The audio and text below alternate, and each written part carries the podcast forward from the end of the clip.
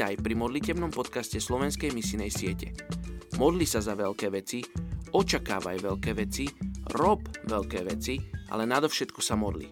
Ruben Archer Tori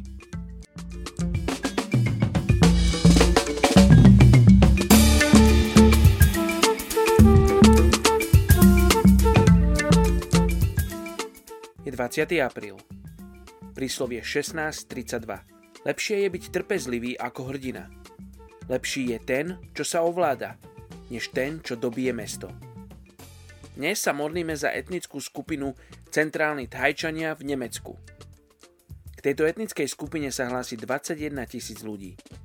Pred stáročiami žili na severe Číny, avšak neustály tlak zo strany Číňanov ich prinútil presunúť sa na juh. Počas tohoto procesu si podmanili viaceré skupiny a kultúry pri hľadaní svojej novej domoviny – a v 10. storočí sa usadili v strednom Thajsku.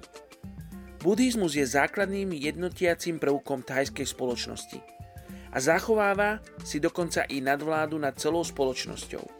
Thajčania, dokonca i tí v Nemecku, sú 100% buddhistami, keďže náboženské presvedčenie je u nich úzko prepojené s ich etnicitou. Centrálni Thajčania sú neobvykle slušní, rešpektujúci a pohostinní.